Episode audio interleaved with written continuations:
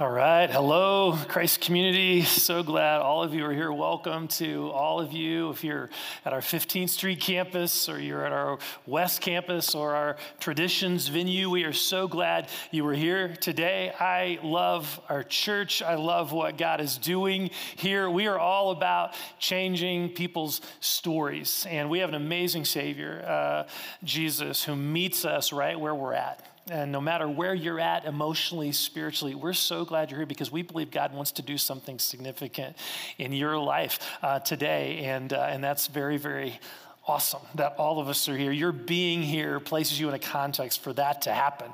And so I'm excited you're here. Um, by the way, I just want to uh, just add a little thing to the, the video now. So to uh, discover Christ Community, if you're relatively new to Christ Community, um, we encourage you to come. It's a great way to find out more about the church. That's this Wednesday. You do need to sign up.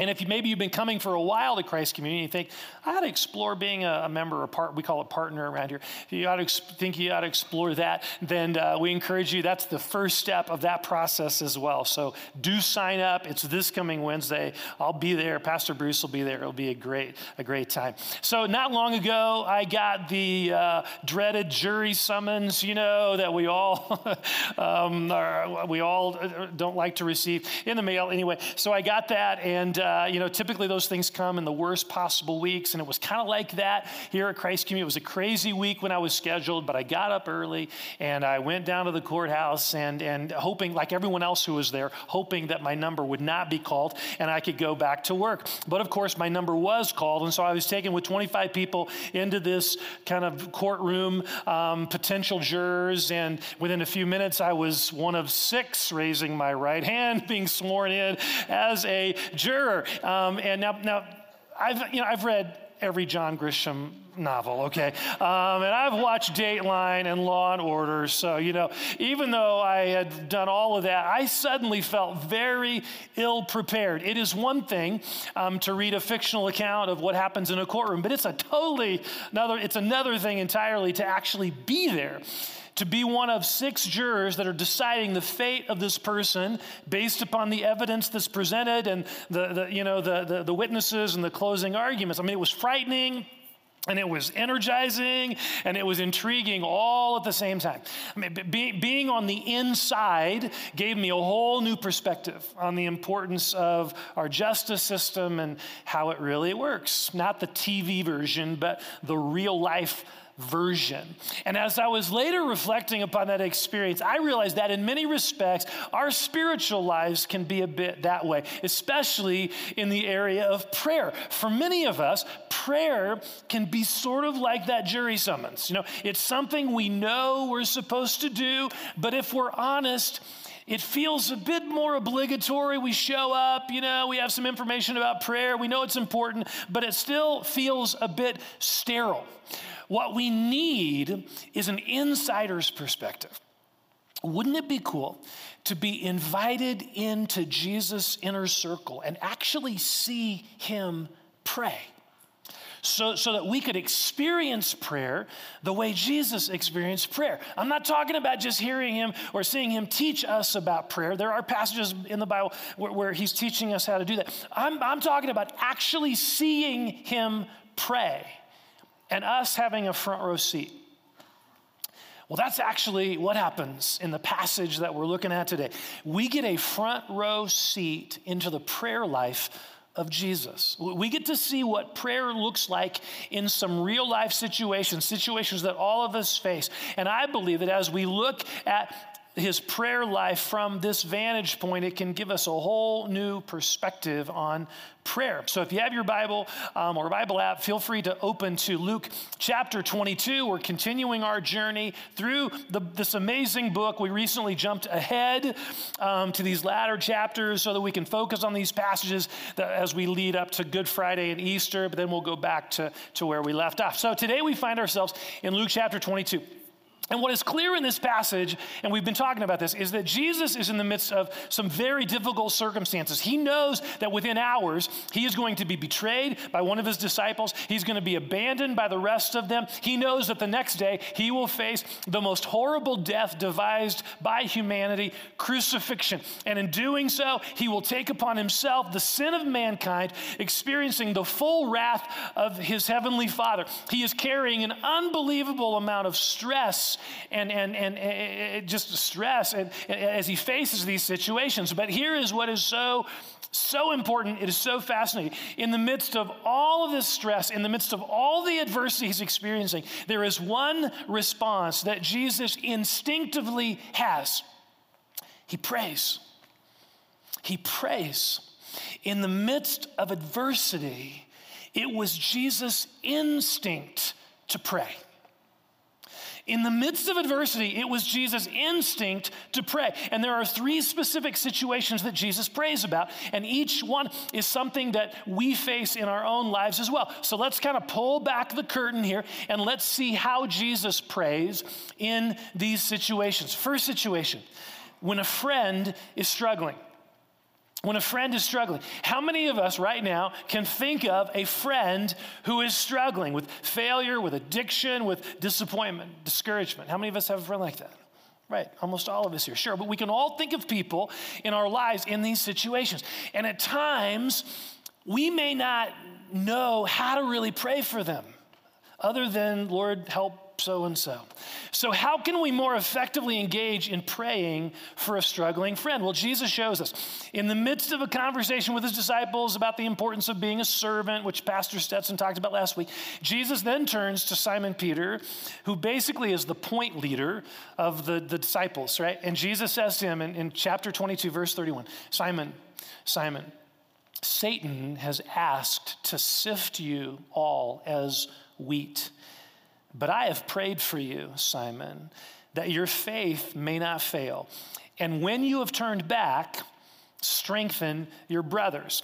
Now, Jesus knows that a sifting is coming for the disciples. Now, what, what does that mean? Well, the image used here is that of a sieve, where, where through violent shaking, the wheat is separated from the chaff. It is a vivid picture of adversity, of difficulty. So, Jesus says that Satan has asked permission to sift the disciples in this way. In other words, Satan has asked God for permission to bring adversity into the lives of the disciples. Notice, Satan has to ask permission.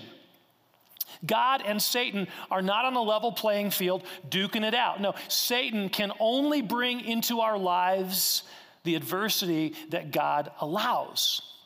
Our God is absolutely sovereign and is in control, but He allows adversity for a greater purpose, as we will see. So, so what kind of sifting specifically is Simon going to experience? Well, we know from the rest of this passage, verse 33. But, but he, Simon, replied, Lord, I am ready to go with you to prison and to death.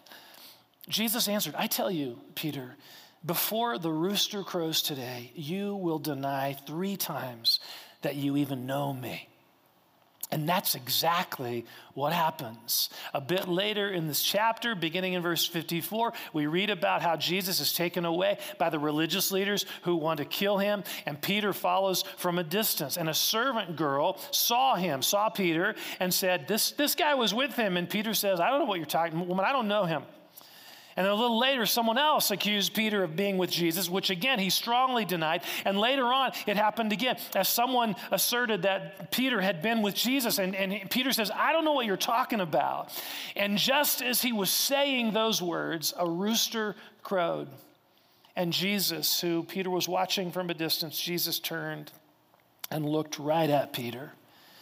And Peter remembered what Jesus had said. And he went away and he wept bitterly. So Peter is being sifted through failure.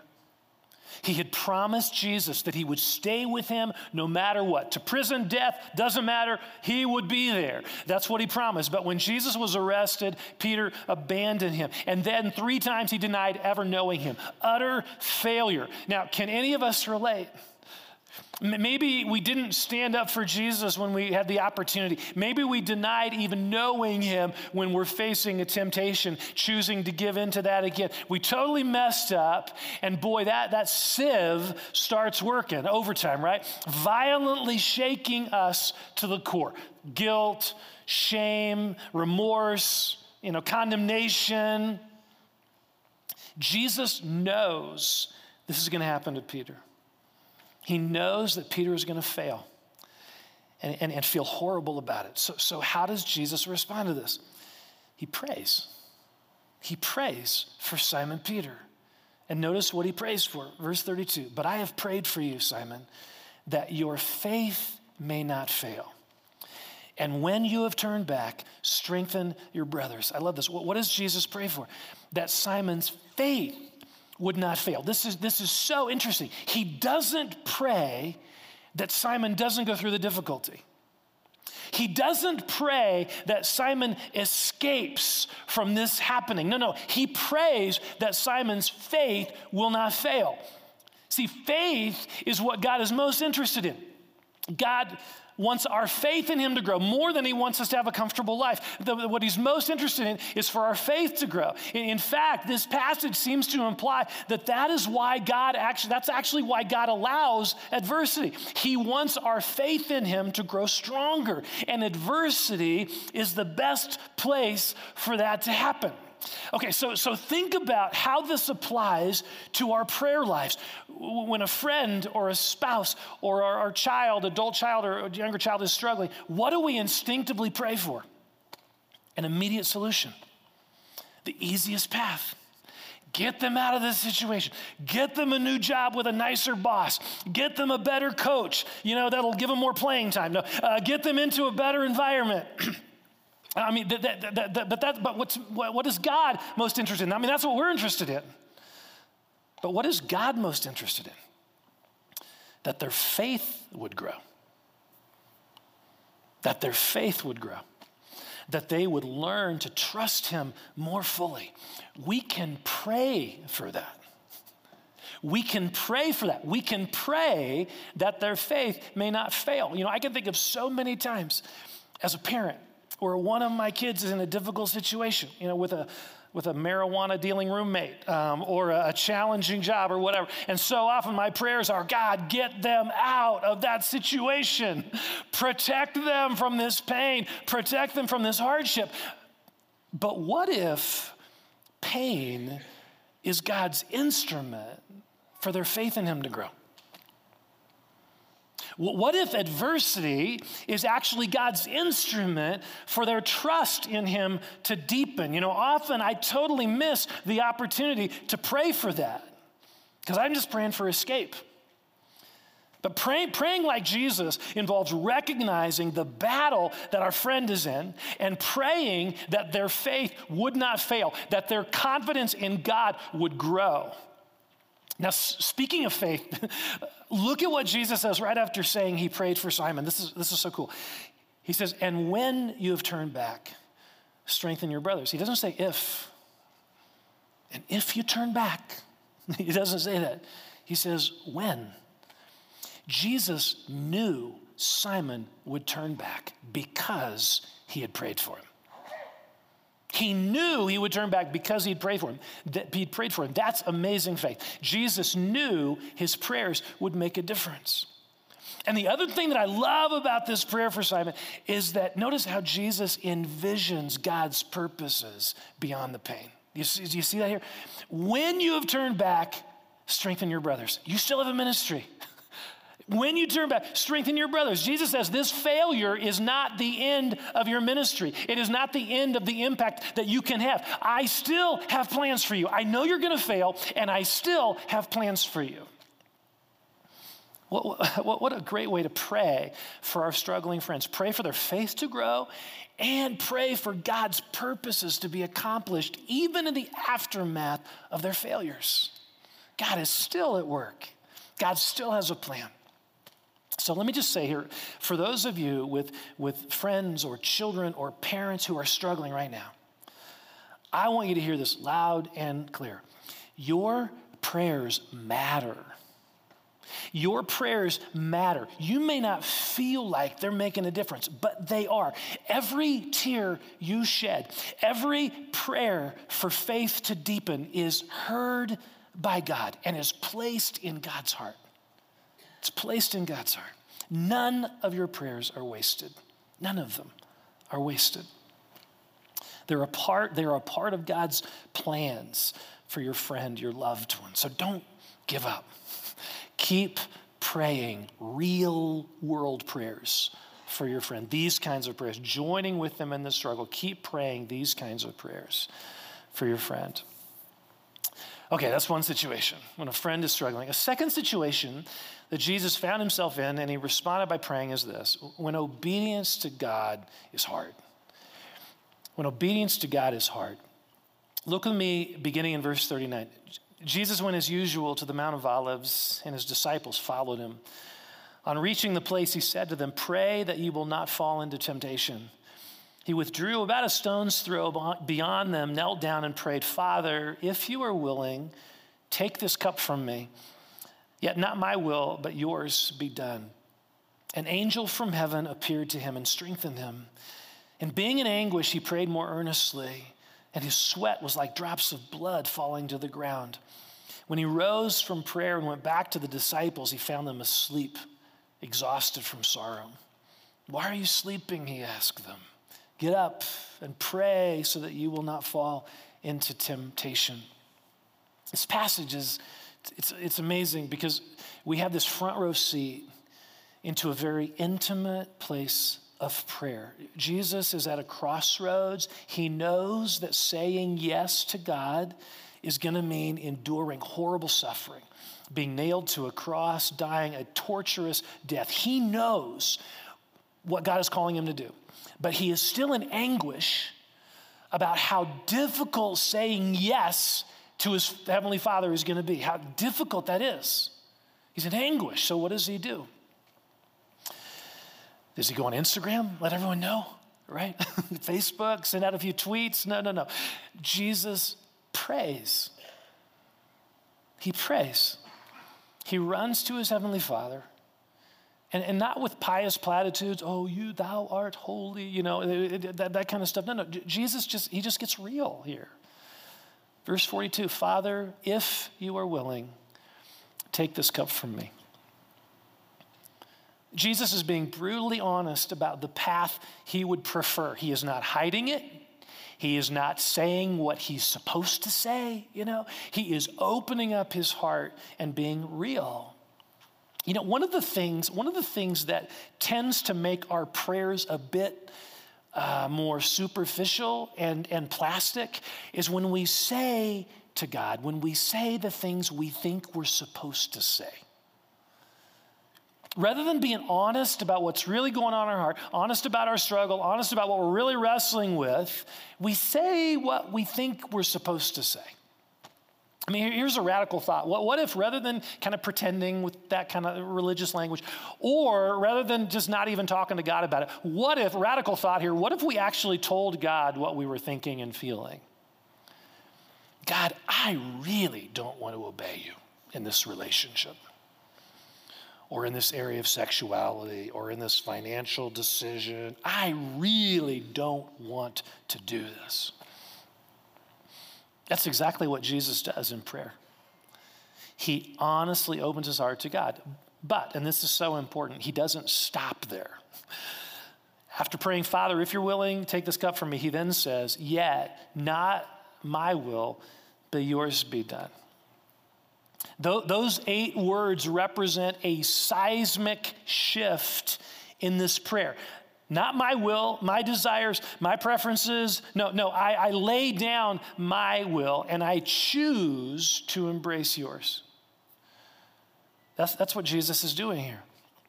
He, he is surrendering his desires to God the Father, no matter what the cost. And it is excruciatingly difficult. It's excruciatingly difficult. Luke says that Jesus is in anguish, anguish so much so that his sweat became mixed with blood, revealing this, this level of intensity and wrestling in prayer. I mean, surrendering, surrendering to God when his will is different than our will is never easy. It is never easy. It wasn't easy for Jesus, and it's not easy for us, but it is an essential aspect of a healthy spiritual life. See, prayer, prayer is not simply this vending machine experience, you know, where I, I go to God with my desires and I push the right buttons or whatever, and out comes what I want. I mean, prayer, real prayer, is this intimate, beautiful, painful, costly, wrestling place where we align our hearts with His heart. Where, where, we, where we acknowledge that His will is more important and necessary than our will. And we choose, we choose to surrender to His will. So, so as I've been as I've been looking at this passage and thinking about this passage and thinking about what Jesus went through in prayer, I, have just begun to kind of wonder. I began to wonder in my own life, how often do I actually go to this place in prayer? How often do I actually go to this place in prayer? Oh, I will gladly confess my sins after I've freely chosen to give in to them. But how often are my prayers this vulnerable, honest struggle before giving into temptation?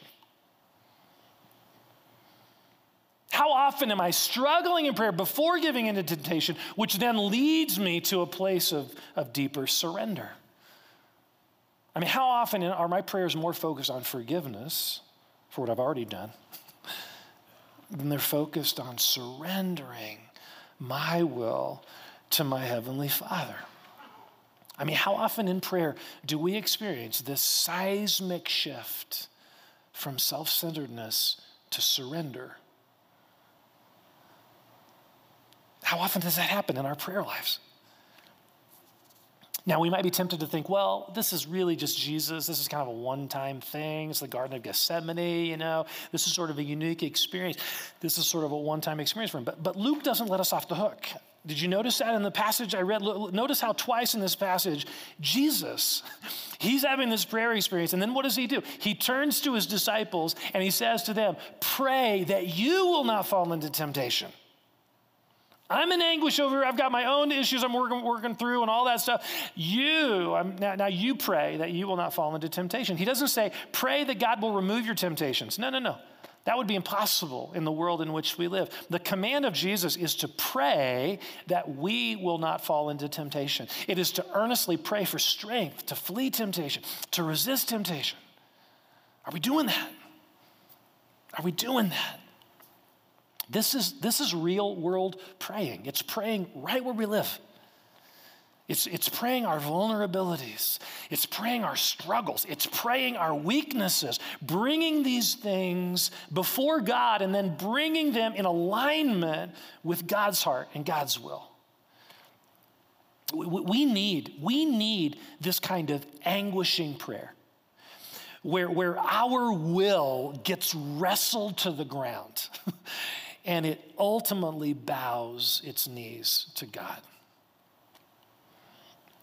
Now, let me be clear here. I'm not talking about some formulaic prayers, just say these special words or what. I'm not talking about that. Now, what Jesus is demonstrating so powerfully is prayer um, as this prayer as this place of honest, heartfelt wrestling in God's presence and letting His love, letting God's love woo us into this place of obedience even when it's really hard to obey. A few weeks ago, our, our staff went on a, a staff retreat, um, and our speaker was this uh, godly woman named Mindy Caliguire, who, who um, has worked for a number of years in the, in the area of soul care. And during one of the sessions, she, she was talking about the spiritual life, talking about prayer and the spiritual life. And she said, I, I love this, she said this so much of Jesus' language about prayer is not about achievement, but about connection. You know, when Jesus is talking about prayer, so much of the way he talks about prayer is not about achievement, it's about connection. I love that. See, in the Garden of Gethsemane, Jesus was not trying to achieve something in prayer. No. He was connecting with his loving Heavenly Father. And in that place of connection, he was choosing to surrender his will to his father's. There was a connection happening, a relational, intimate connection that was happening. That's the kind of surrender we're talking about. And that's being modeled for us here. So think of an area in your life where, where you're struggling to obey the Lord. Maybe it has to do with some relationship or some aspect of sexual purity or, or it's related to finances or work or whatever.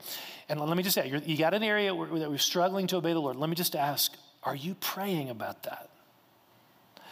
Are you praying about that? Not simply prayers of forgiveness after the fact.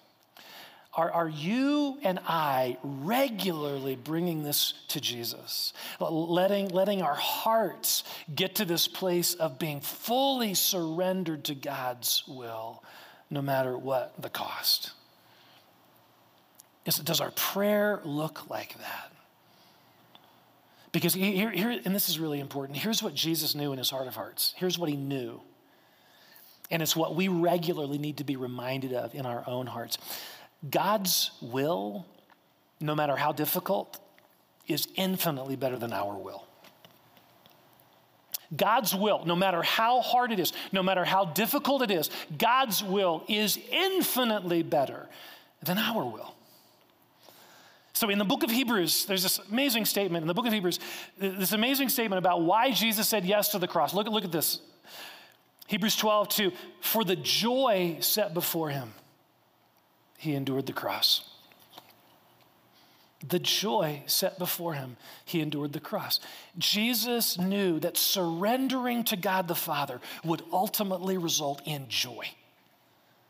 It would ultimately result in joy. And the same thing is true of us. Even though the decision, the choice may be excruciatingly difficult, the end result will be joy. The end result will be joy saying yes to God is worth it. No matter what circumstance you're in, how difficult this decision is in your marriage or in your life, whatever, saying yes to, to God is worth it. It's, it's worth it. Well, there's, there's one more situation that Jesus um, found himself in and responded by praying. And that is when your enemies seek your harm. When your enemies seek your harm. Look with me at verse 47.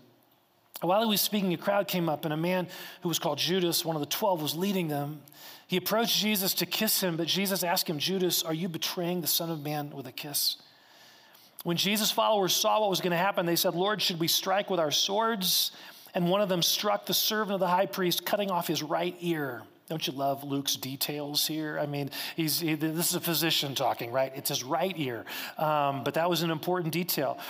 Uh, but, but Jesus answered, No more of this. And he touched the man's ear and healed him.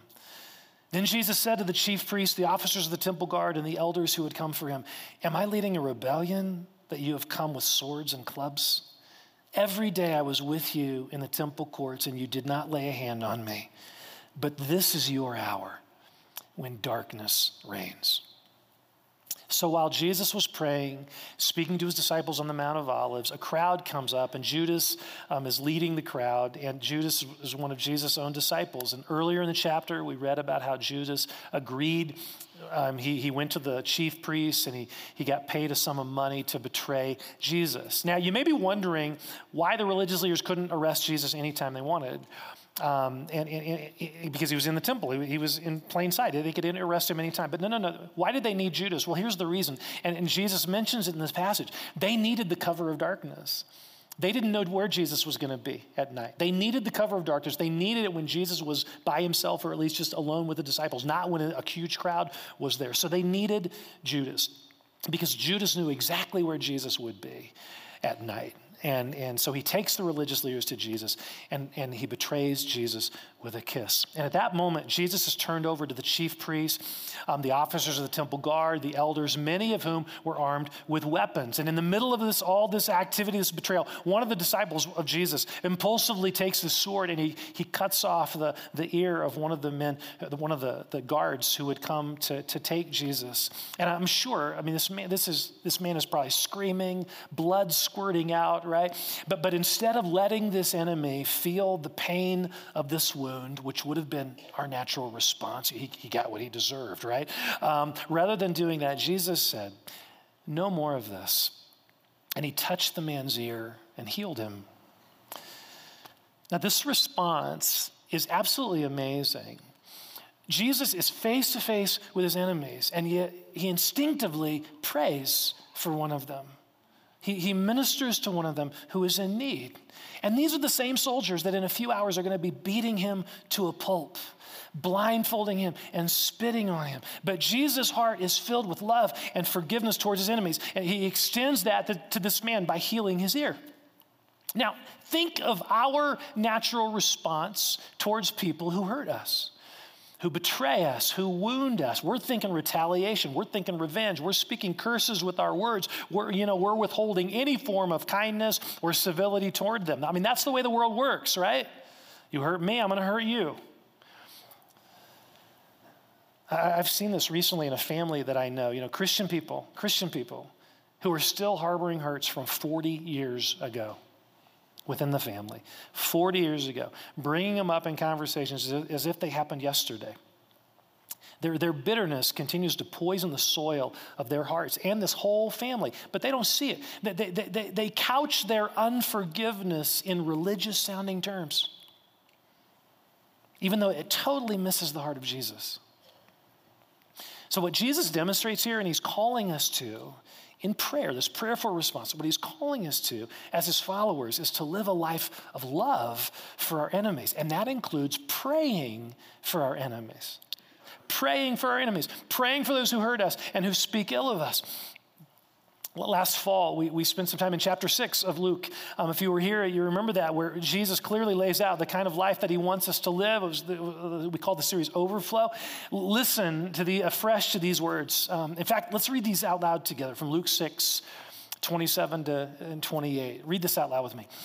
But to you who are listening, I say, love your enemies, do good to those who hate you, bless those who curse you Pray for those who mistreat you. See, that is Jesus' heart for us, and he models it here in this passage in an amazing way in this moment where, where, he is, where he is being betrayed by a friend. He's just been betrayed by a friend. He's being arrested by the religious elites who've been opposing him all along. In that moment, when anger and revenge and hatred could easily have spilled forth, Jesus demonstrates love. He demonstrates love. He heals the injured ear of a man who has come to arrest him. So, where does this kind of love come from? It comes from prayer. It comes from prayer. There's something, there's something supernatural, something miraculous that can happen when we pray for our enemies. When we choose to bless them in prayer rather than cursing them to others. It changes our hearts. It changes our hearts, seriously.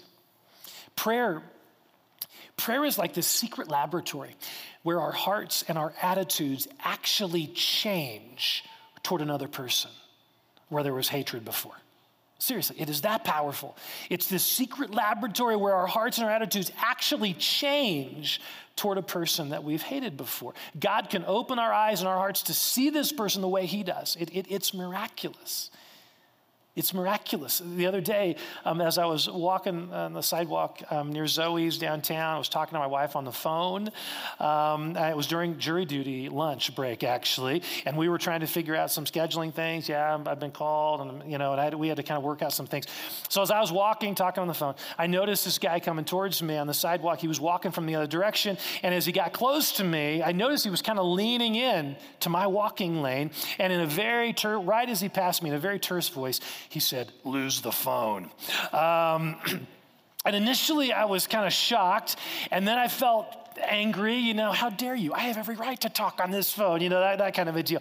Um, and, and while I was sitting in that anger, I was sitting in that anger, the Holy Spirit just gently prompted me, why don't you pray for him? Why don't you pray for him? You have no idea what's going on in his life. Instead of getting mad at him, why don't you pray for him? See, well, what might happen if I applied that to every other situation I find myself in where someone has hurt me or they've made me mad? What, what if our prayer life intentionally included this sort of thing? Where we examined our heart to see if there's anyone that we, we ha- haven't forgiven or anyone we're harboring anger towards, and we actually prayed for them. In fact, maybe that's why Jesus included this in the Lord's Prayer. Could be just this, this regular, bringing this regularly into our prayer lives. I mean, let, us let, be honest. This, this, what we're talking about here, it's pretty radical stuff, right? The, the prayer that we're talking about is pretty radical. The prayer that Jesus demonstrates in this passage, it's not your usual kind of run of the mill, sterile kind of praying. This is, this is real world praying. This is praying when your friend is making some really bad decisions or, or your child is drifting from their faith and it breaks your heart. This is praying when everything within you wants to indulge in a particular course of action. And there are plenty of voices around you encouraging that as well. But you know that God doesn't want you to do that. And so instead of ignoring God, you go to your knees and you surrender to Him in prayer. This is praying when someone at work stabs you in the back, or when a family member unjustly accuses you of something. This is real world praying. See, God wants. He, God wants to be in every one of these situations. He wants to be a part of every one of these situations. And prayer, prayer is the gift He's given us to make that happen.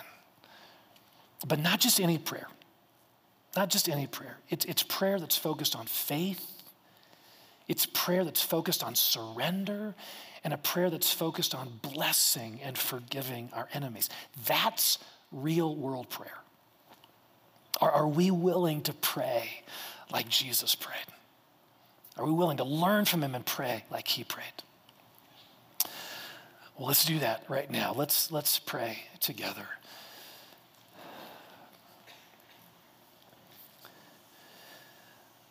Father, thank you uh, for your word and for giving us this inside look at the prayer life of Jesus.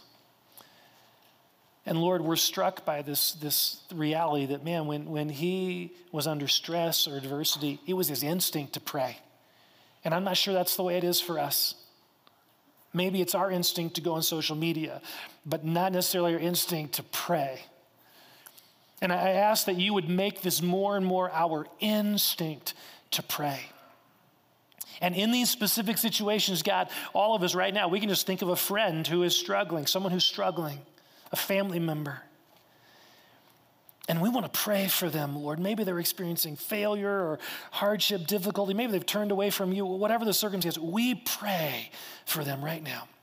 Why don't you just have, just have someone in your mind here that's on your heart? And let's just pray for them. So we, we pray right now, God, that this person that's on our heart right now, a family member, a loved one, a friend, this person, their faith would not fail that their faith would not fail. In this adversity, you would strengthen their faith. And after they have turned back to you, that they would have an amazing ministry to others, Lord. So we pray for your purposes for them. Even if they're failing or struggling, your purposes for them would not be thwarted. Deepen their faith, God. The second area of prayer that we looked at, just this whole area when, when obedience to God is hard. So let's just take, take a moment here and think of an area in our lives where obedience to Jesus is hard. Something we know He's asking us to do, and we continually say no. I want to do my own thing. So let's pray about that right now, just in the quiet of your heart. Are you willing to say to the Lord, to admit your, honestly admit what you're wanting to do? And then to say to Him, but not my will, but your will.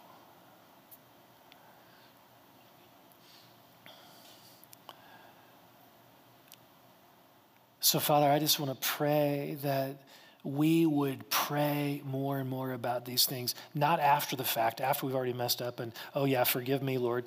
And I, forgiveness is great. God, thank you for that. But I, I, I pray that we would pray preemptively before we give into temptation. We would pray specifically.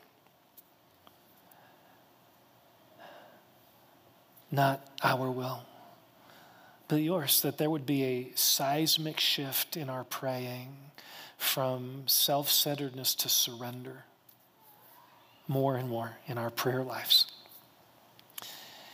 And then finally, Lord, I, I pray that our, our prayer lives would include and be infused with this heart towards our enemies for their healing, for their blessing. That you would, that we would be able to bless them in prayer. We'd be able to pray for them. We would be able to forgive them in our hearts. And so we pray for that, Lord. We ask for that, God, that this would be a regular part of our prayer lives, Lord. A regular part of our prayer lives. Our heart towards our enemies would reflect your heart of forgiveness. And so, God, for all of us here, we ask you to take us deeper in prayer. Not, not, not superficial prayer, Lord, or prayer that we're just going through the motions. We pray you'd take us deeper in prayer. The way that you pray.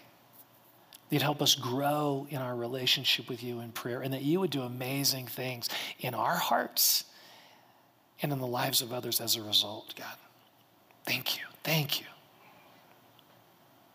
And I thank you, God, that ultimately prayer, it's about relationship. It's about not achieving, it's about connecting. And so I pray for every person here, our prayer lives would be more and more about just connecting with you, God. Real world connecting, just opening our hearts honestly to you and letting you move in our hearts and our situations for your glory, God. Thank you. Thank you for your word. And thank you for this opportunity now to, to respond to your word by worshiping you with all of our being. So thank you. Thank you for that. So why don't, why don't we stand, whatever campus you're at here, let's just stand as the worship team leads us. Set us free to worship you, Jesus. We love you. We love you. We worship you. Thank you.